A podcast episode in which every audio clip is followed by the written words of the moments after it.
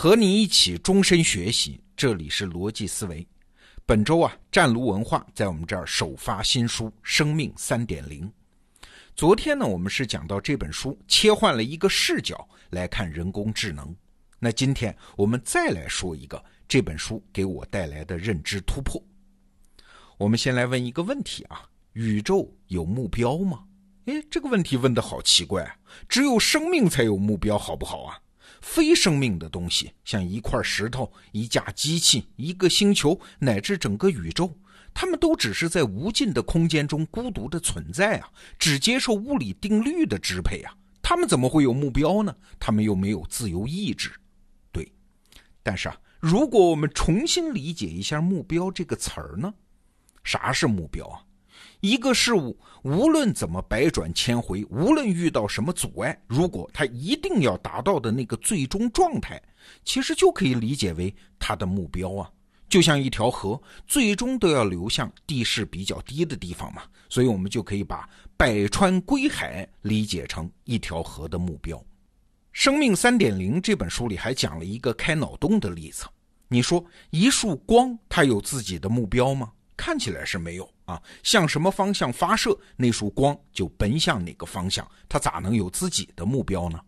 但是你知道一个现象啊，就是光线射入水中，它会发生折射啊，就像一根筷子插入一个透明的玻璃杯啊，里面有水，你会发现筷子是弯的。就是说，光的路径不是一条直线，而是一个折线。哎，为什么会是这样呢？哎，科学家计算之后发现，因为这样光的速度会最快。你可以把这个过程想象成一个海滩上的救生员啊，救生员在海滩上奔跑的速度快，而下水游泳的速度会慢。所以啊，他要营救一个落水的游客，最佳的路线不是直直的过去，而是在海滩上多跑一段，在水里少游一段。这样虽然看起来走了冤枉路，但是总体花的时间最短。同样的道理啊，光在空气中传播的快，在水中传播的慢，所以啊，光会先在空气中多走一段，再射到水里面，这样它到达目的地的速度更快。哎，你看，奇怪吧？光没有生命啊，但是它居然会有自己的行动原则，就是用最短的时间从这一点到达那一点。我们可以把这种内在的倾向理解为光的目标。当然这只是一个理解的角度啊。那整个宇宙有没有这样的目标呢？哎，还真就有。热力学第二定律就说啊，就是追求熵的最大化。这怎么理解啊？简单说就是让整个宇宙越来越无序，越来越混乱，最后整个宇宙归于热寂。热寂两个字，就热量的热，寂寞的寂啊。那什么叫热寂呢？就是万事万物都扩散成一种既无聊又完美的均质状态，所有的星星，包括恒星、行星，全部都熄灭、拆散，所有的秩序都会变成混乱的，所有地方的温度都一样，再也没有什么值得流动的东西，整个宇宙就寂静了。所以可以说，宇宙的目标就是达到热寂。这个知识啊，我估计很多用户都已经知道了。如果你也是第一次听说热寂这个词儿，那我建议你一定要到网上去搜一下，了解一下。这是人类知识目前为止的最大框架呀，是人类现阶段对宇宙终极命运的判断。我还记得我上大学的时候啊，第一次接触到热寂这个概念，心情啊真是郁闷了很长一段时间。哎呀，这个人类真是啊，一切奋斗，一切折腾都没有终极的意义，最后还是一场空啊。但是啊，在这个难受的过程中，我还是能看到最后一丝希望，那就是宇宙运行中还有一个相反的方向，那就是越来越有序，越来越结构化，熵越来越低。哎，这是啥呀？这就是生命嘛。你想，一朵花，一只鸟，它都是宇宙在走向无序的过程中，在局部突然出现一个相反的进程。哎，那问题来了，这个进程就是生命的有序化，会不会抵消热寂呢？嘿嘿，答案是啊，不仅不会，而且还会加快无序。万维刚老师在介绍《生命 三点零》 这本书的时候举了一个例子，人嘛，总希望自己的生活环境变得更加有序。比如说你在家拿吸尘器吸地板，那你家里的灰尘都进了吸尘器，这是更加有序了。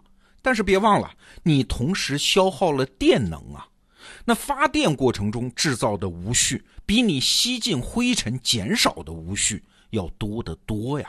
哎，其实人类一切活动无论怎么制造有序，本质上都在加快无序。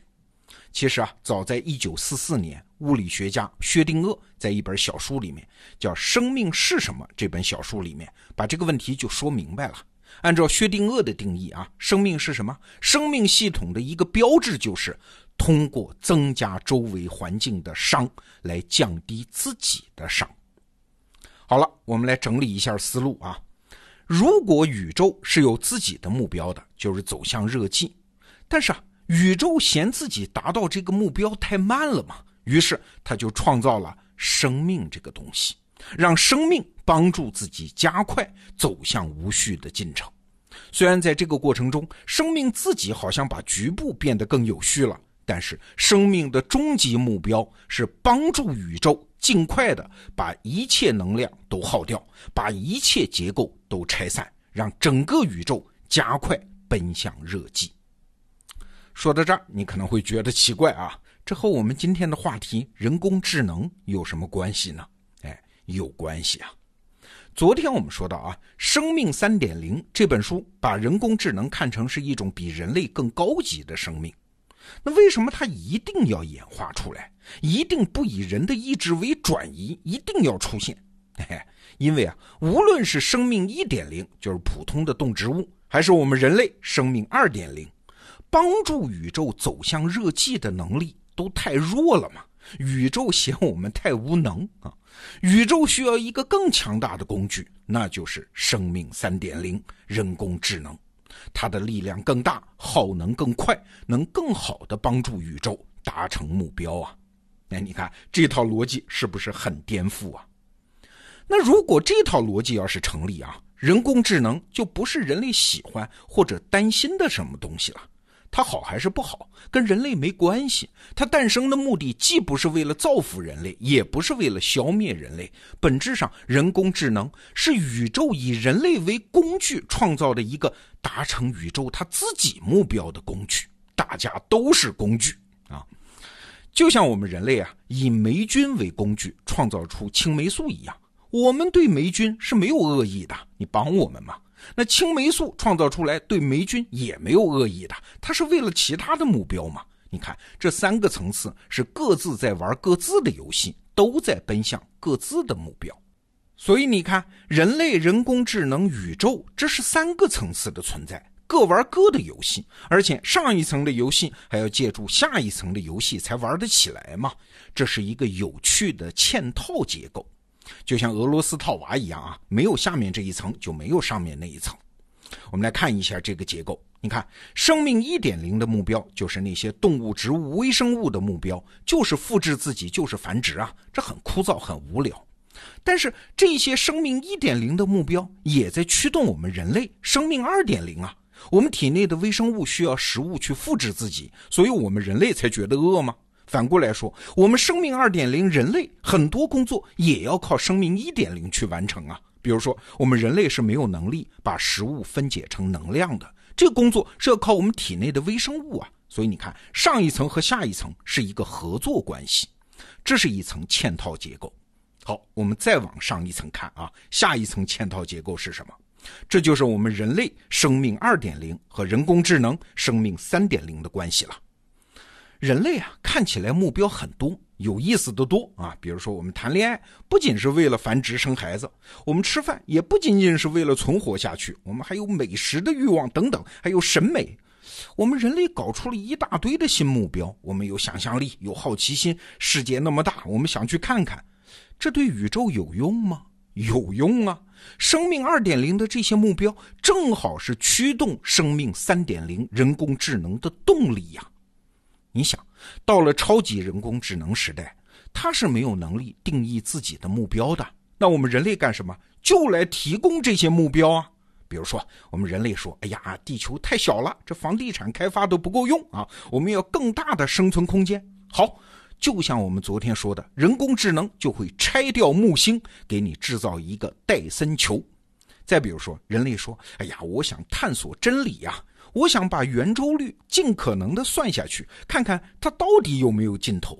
那人工智能就干脆熄灭一个星系的能量，给人类算圆周率，哈哈，很奇幻啊。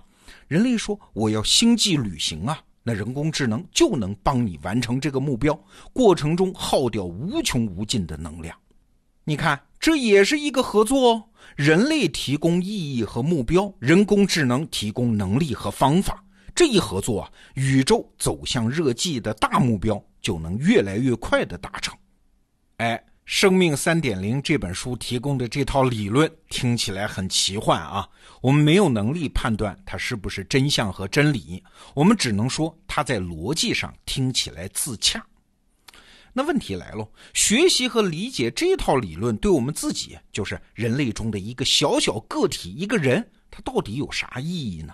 有什么具体的用处呢？哎，这个话题我们明天接着聊。